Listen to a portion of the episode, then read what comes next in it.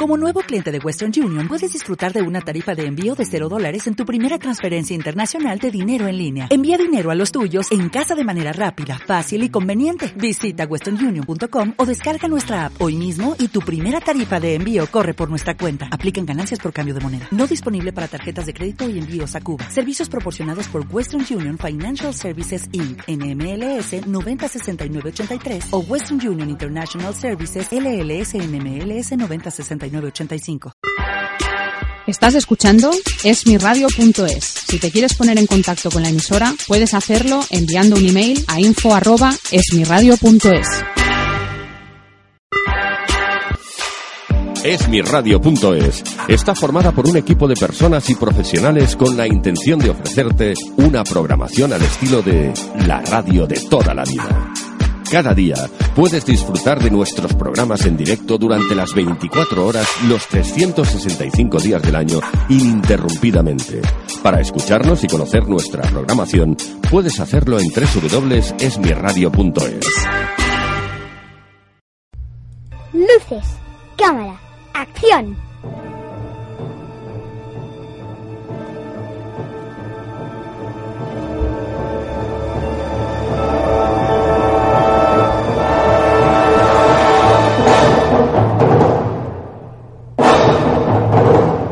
Rodando, vuestro programa de cine. Para esmiradio.es.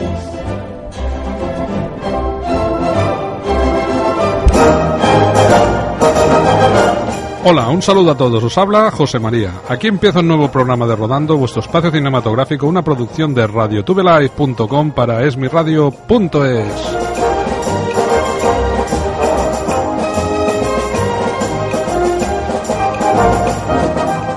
Y con esta espectacular música de fondo, me toca presentar al gran Agustín. ¿Qué tal, gran José María? ¿Cómo está esta semana cinematográfica? Hombre, ha pasado Semana Santa, hemos visto algún estreno, lo que pasa que lamentablemente casi todos los estrenos nuevos no, no nos dan como para animar mucho a la gente a ir al cine, pero... Mira, mira, los vamos a dejar las críticas para la semana que viene porque hay tantos estrenos este 1 de abril que casi nos va a ocupar todo el programa. Porque hay, creo que hay más de 10 estrenos. Sí, sí, es cierto. Y hemos hecho una elección de 7 películas, a ver si la gente le gusta más o menos lo que hemos escogido, ¿no? Bueno, vamos a empezar con el sumario de hoy.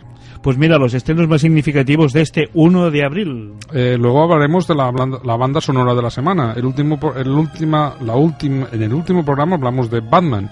Perdón, de Superman. Hoy, ¿ves? Como lo de Batman contra Superman se me va... Pues por eso, por eso lo hacemos. Hoy. va, Pues hoy no podía uno sin el otro, pues hoy hacemos Hoy la hacemos primera de Batman. Claro, como hicimos Superman, ahora hacemos Batman. Y al final, en nuestra sección Filmoteca, hablaremos de una película de aventuras en busca de Shangri-La. Horizontes Perdidos.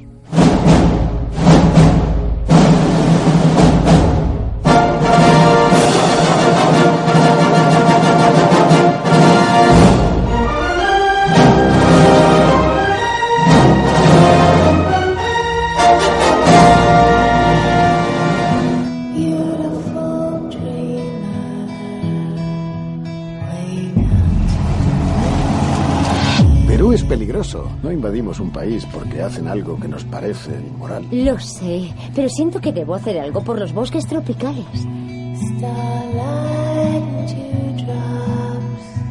Estamos decididos a actuar. Y empezamos con una película de terror y aventura. Estamos hablando de la película El infierno verde del año 2013 de 103 minutos de Estados Unidos y la dirección a cargo de Eli Roth. En el reparto tenemos a Lorenzo Izo, Ariel Levy y Sky Ferreira. Pues imagínate a Justin y a su grupo de amigos idealistas que son activistas de Nueva York y que viajan a la selva de Perú para impedir la destrucción de una parte de la jungla. ¿Qué va a pasar? Que allí se encuentran una, una tribu indígena. ¿Y, y qué es curioso de esta tribu? Pues que es caníbal. Pobrecitos, es una película gore. Hacía tiempo que, que no nos llegaba una, una producción de este tipo. Piensa que es del año 2013 y llega a- al cabo de tres años a nuestras pantallas. Hombre, se presentó en el Festival de Sitges, en la sección oficial de largometrajes de concurso, eso, el año 2013. Bueno, te leeré la crítica que yo creo que define la película, la de New York Post, eh, Kyle Smith, que dijo de la película, termina pronto tus palomitas y vas a ver el Green Inferno. Y guarda el cubo para vomitar en él. Puntuación uno y medio sobre cuatro. Caballeros, lo que hoy nos ha reunido a todos no es un simple juego. Es uno de los más viejos de la historia, buscando el tesoro. Lleva aquí menos de una semana y la forma de jugar de sus compañeros ha cambiado notablemente. ¿Qué es lo que está haciendo allá arriba? Se pasa las horas muertas en su habitación leyendo historias y armando rompecabezas. Y pasamos a una película argentina de aventuras para toda la familia en tres dimensiones. Estamos hablando del inventor de juegos, película con guion y, dirección de Juan Pablo Buscarini. En el reparto tenemos a, a David Mazouz, Tom Caravan, Valentina Lodovini y Joseph Faines. Mira, vamos a ver si es efectivamente argentina. Una de las productoras se llama Pampa Films. Por eso lo dices La todo. otra Sepia Films y la otra Die Italy. Es cine familiar, también hay una versión en 3D y es la gran superproducción del cine argentino de los últimos años y nos cuenta la historia de la familia Drago, una dinastía de inventores de juegos de la ciudad de Cil, la cuna de los juegos de mesa. La familia Drago ha entrado en conflicto con Morodian, el villano que de niño trabajaba mano a mano con Nicolás Drago, pero que creaba juegos oscuros que hacían que los niños tuvieran pesadillas. Por ese motivo, Moradian es expulsado de Cil y funda su propia empresa al tiempo que jura vengarse de toda la familia Drago. Un poco complicado tanto juego, tanto Drago. Dime, José María, ¿alguna crítica? Sí, te voy a leer la de Jessica Oliva de Cine Premier. Dijo de ella: Sufre de una falta mortal. Su manufactura deficiente impide involucrarnos en su universo, que promete constantemente una magia que no alcanzamos a ver nunca. Puntuación uno y medio sobre 5. ¿Quién creó el mundo? Dios creó el mundo. ¿Quién es Dios? Dios es el creador del cielo y de la tierra y de todas las cosas. María. Por decirlo así, cuanto más bajamos, más retrocedemos. Cuando excavamos, miramos al pasado. Es un telescopio temporal. María. María. Y pasamos a la última película de Antonio Banderas y Rupert Everett. Una película del 2016 llamada Altamira. Es un drama del siglo XIX y en el reparto el director es Hugh Hudson y en el reparto tenemos, como hemos dicho, Antonio Banderas, Rupert Everett y Golfen Ferrarini. Y como te he dicho, se trata de una película basada en hechos reales. Estamos en 1879. El arqueólogo amateur Marcelino Sanz de Satuola y su hija de 8 años, María, descubrieron en Cantabria una de las obras prehistóricas más importantes de la historia, las pinturas de Altamira.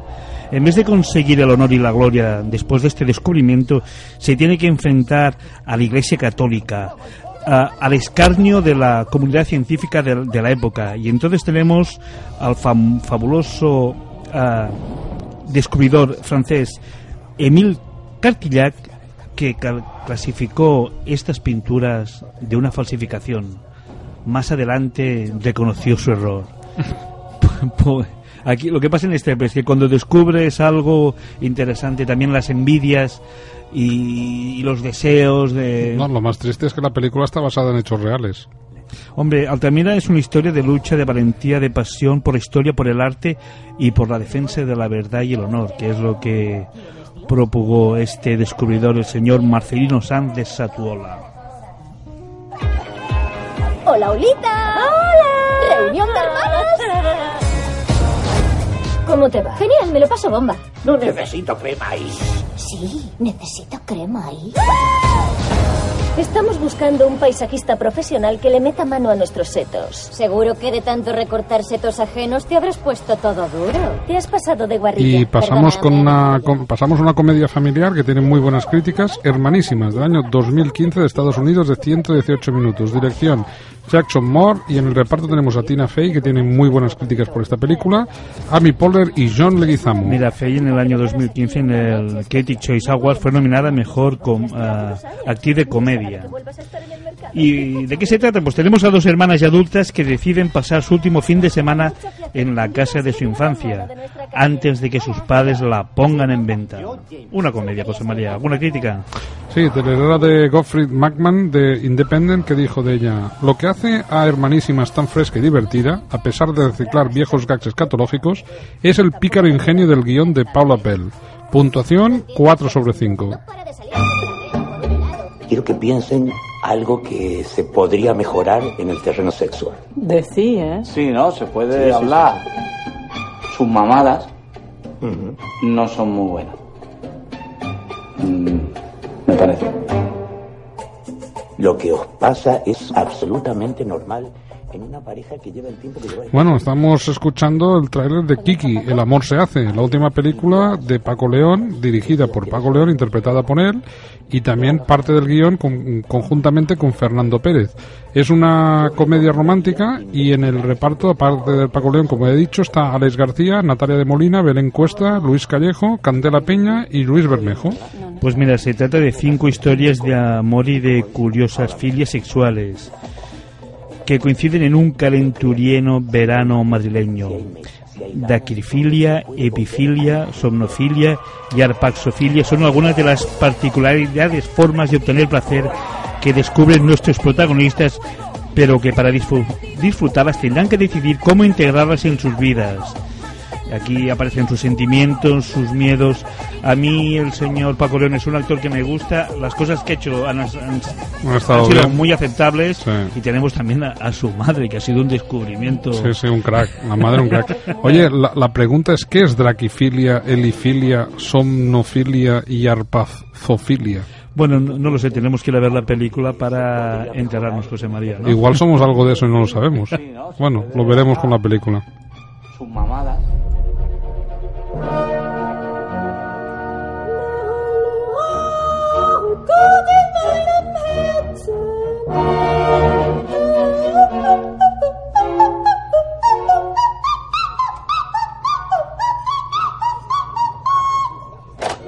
Por favor, entre o salga, pero no deje la puerta abierta. Es. Bueno, y pasamos a la comedia drama francesa sobre ópera de años 20.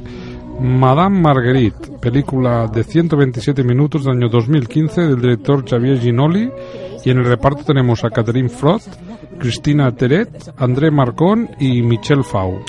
Estamos en París en los años 20. Marguerite Dumont es una mujer adinerada, amante de la música y la ópera. Desde hace años canta regularmente frente a su círculo de amigos, pero lo hace absolutamente fuera de tono, como podéis escuchar ¿no? de fondo. Y nadie se atreve a decirle la verdad. Tanto su marido como sus amigos se han dedicado siempre a mantener su fantasía. Todo se complica el día en que ella decide presentarse frente a un ver- verdadero público en la ópera. Pobrecita, a ver qué le espera. Mira, solo comentarte que en el año 2015 premios César, 11, ni- 11 nominaciones, de las cuales ganó 4, mejor actriz, mejor sonido, mejor vestuario y mejor diseño de producción. ¿Alguna crítica? Sí, te voy a leer el de Diario La Nación del compañero Alejandro Linghetti que dijo de la película. En Marguerite conviven la osadía, la ingenuidad y el tesón, un arsenal desplegado sin demasiada conciencia que desarticula tanto como el arte más experimental.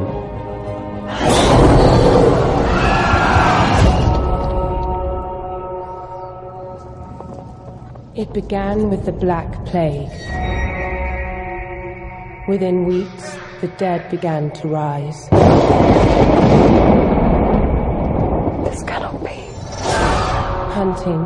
Y vamos con otra película de terror. Podemos decir que es una comedia negra de terror y de zombies. Eh, estamos hablando de la película Orgullo, Prejuicio más Zombies, del año 2016, de 108 minutos de Estados Unidos, el director Burr Sters, que también se ocupa del guion. Y en el reparto tenemos a Lily James, Sam Riley, Sam Riley hace tiempo, con las películas B que hacía, hace tiempo que no lo veíamos, Vera Harcourt, eh, Douglas Wood y Jack Houston. Pues mira, es una comedia negra donde los zombies ya aparecen en el siglo XIX. Tenemos que decir que el guion es una adaptación de obras de, de Jan Austen y Seth Graham Smith. Y durante la regencia británica en el año 1819, una plaga de zombies invade la apacible población inglesa de Mayton Burnett. Perdón, May- Meriton. Bennett y sus hermanas, que han sido en- entrenadas por su padre en las artes marciales, imagínate ya, en el siglo XIX, José María, ya tenemos artes marciales. Ya todo mezclado. Se disponen a combatir contra los ejércitos de los muertos vivientes, pero al mismo tiempo Bennett tendrá que evitar que la llegada del altivo y adecanto señor Darcy la distraiga de su misión. ya no saben dónde meter a, lo- a los zombies. cada vez lo de los guiones está peor, ¿eh? Bueno, te voy a leer la crítica de, que publicó Empire eh, del compañero Nick de Semlin, que dijo de ella, una aventura deformada, una comedia de terror con pocas risas o sustos, y un aviso a los puristas de los zombies. Ahora no solo corren, sino que además también hablan. Puntuación 2 sobre 5.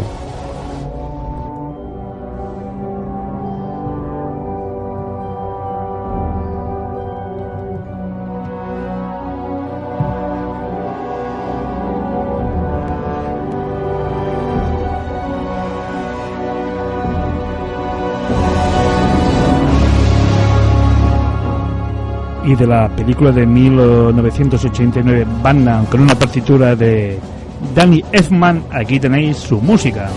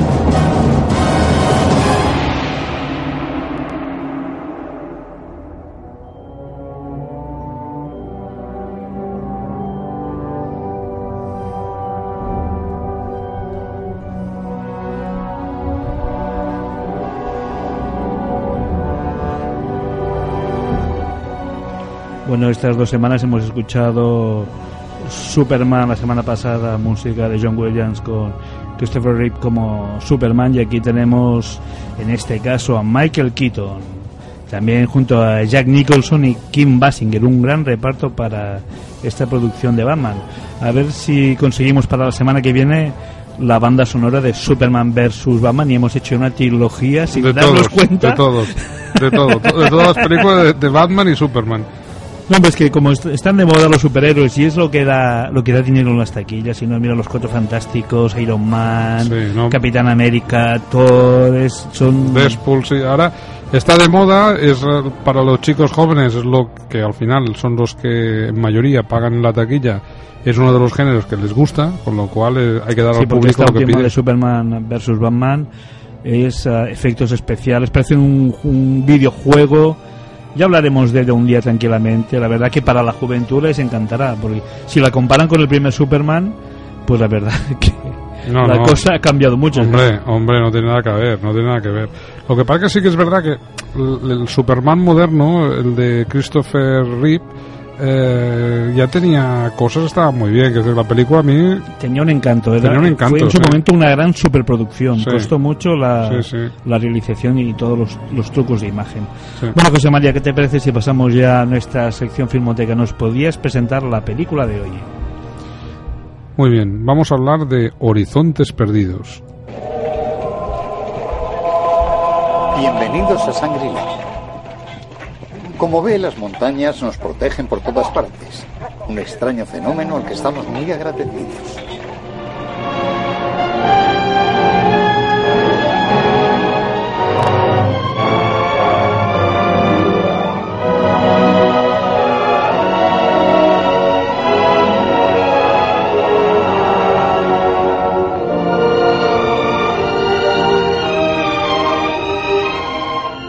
Esta banda sonora tan fabulosa. Estamos hablando del año 1937.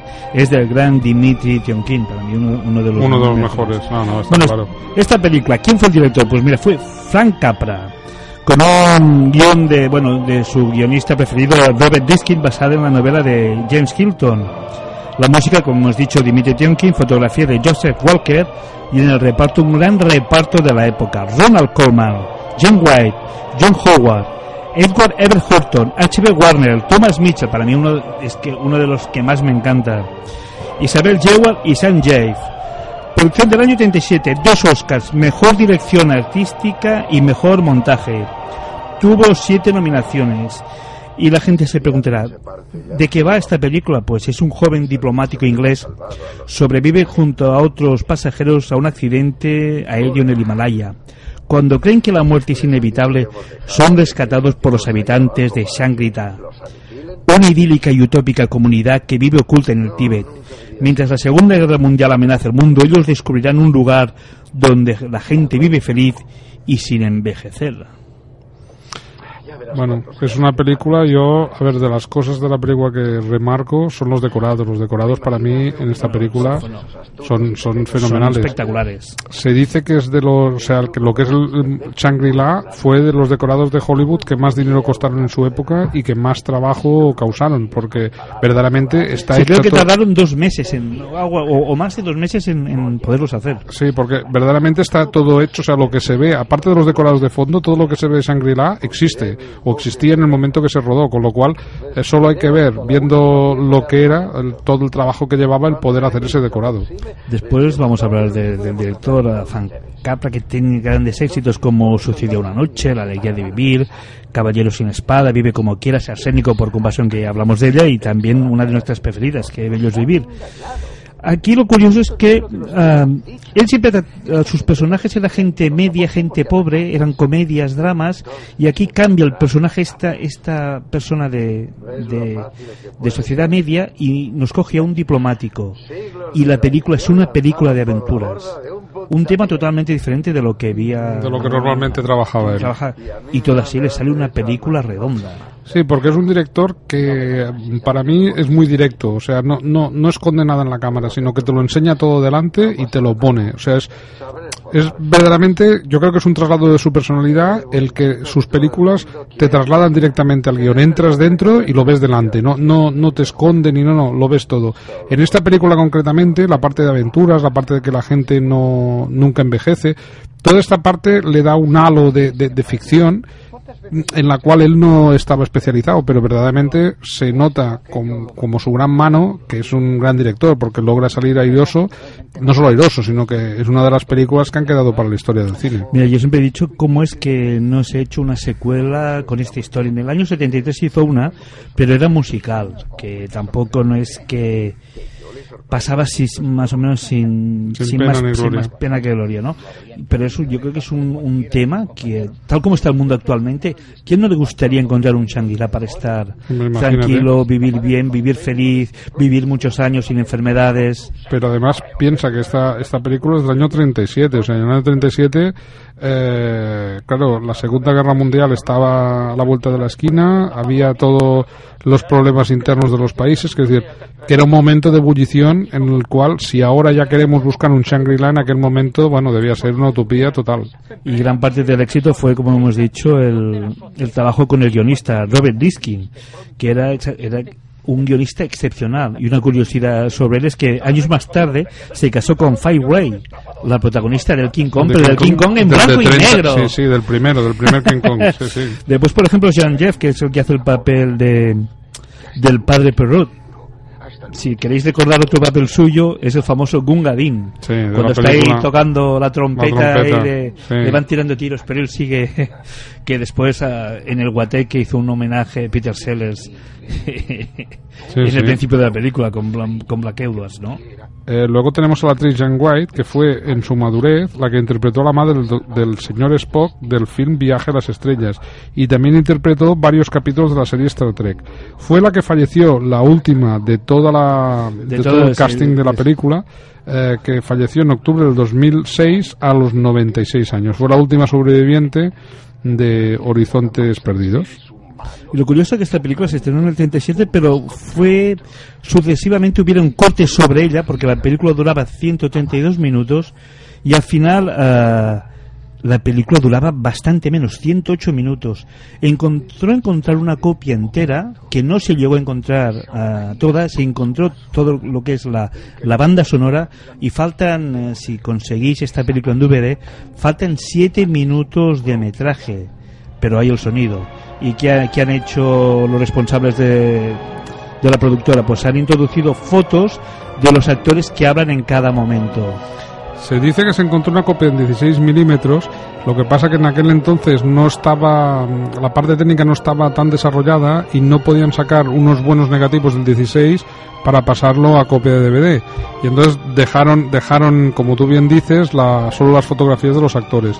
Pero en, en 16 mm, sí que encontraron una copia que estaba con los 123 minutos de- del origen. Y otra curiosidad es, por ejemplo, que para el año 37 esta película tenía un presupuesto de un millón doscientos cincuenta mil dólares. Pensar del año 37. Una bestialidad. ¿Qué pasa? Que con los escenarios que hemos comentado antes, los decorados de Shangri-La y todo, pues el presupuesto se elevó a dos millones y medio. Luego, otra cosa curiosa es que los exteriores del monasterio Lama que vemos en la película se filmaron en una imponente mansión de Beverly Hills. Y después también hay curiosidades en la adaptación, por ejemplo, en el libro eran cuatro personajes los que ah, tienen el accidente de avión. Aquí en la película son cinco. Ah, uno de los también uno de los protagonistas es el hermano de Conway que era el papel que hacía Ronald Koeman que estaba espectacular Y- y yo creo que es de los actores que solamente con su presencia tenía una elegancia Sí, era elegante, esta es la palabra. Era, una- era un actor ele- elega- elegante totalmente. y después uh, Frank se rodeó de sus incondicionales Sí, de los de siempre. Sus actores amigos, sus sí. amigos, sus amigos que rodaban con él todas las películas y al final ya lo contamos en, no me acuerdo en qué ocasión, Frank Capra le gustaba trabajar siempre con los mismos técnicos, con los mismos, bueno, tenía su equipo y trabajaba siempre con su equipo. yo creo que es de las películas que la, la- la gente ha oído mucho hablar de Shangri-La, pero que, que la visionen. Y hay una escena al principio cuando llegan a Shangri-La que se ve un desnudo. La protagonista se está bañando en el lago. Causó una de, una de problemas y quejas en su época. No se ve nada, pero se insinuaba el cuerpo desnudo de la ¿Cómo protagonista. te acuerdas, eh, Agustín? Hombre, yo la vi de pequeño y digo, "Ay, mira, aquí se ve algo. Pero la verdad es, es toda la historia, toda la trama, la ideología. A Frank Capra también era una persona muy de- idealista y consiguió reflejar sus ideales y sus pensamientos en- en- a lo largo de toda la, de todo el metraje de la película.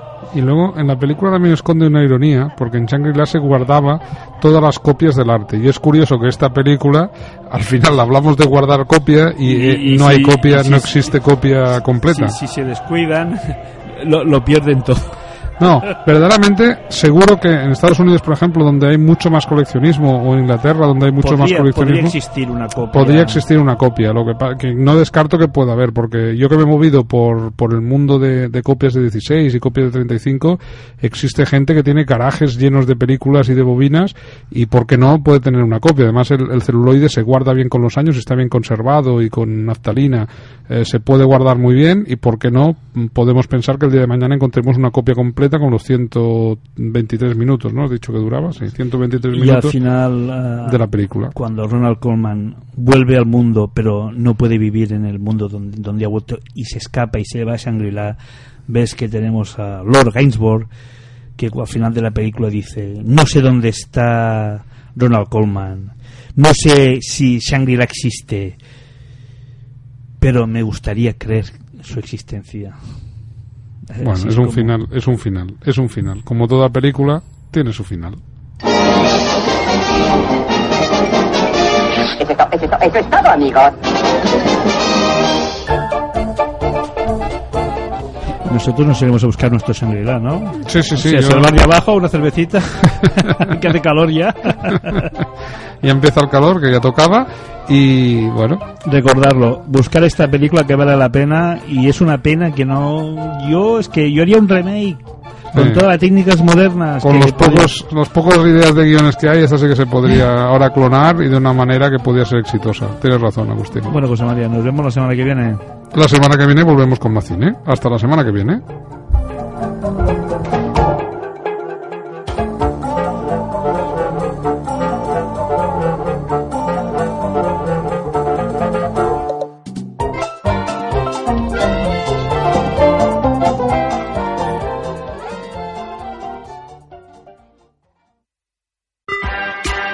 Estás escuchando esmiradio.es. Si te quieres poner en contacto con la emisora, puedes hacerlo enviando un email a info@esmiradio.es. Esmiradio.es es tu radio.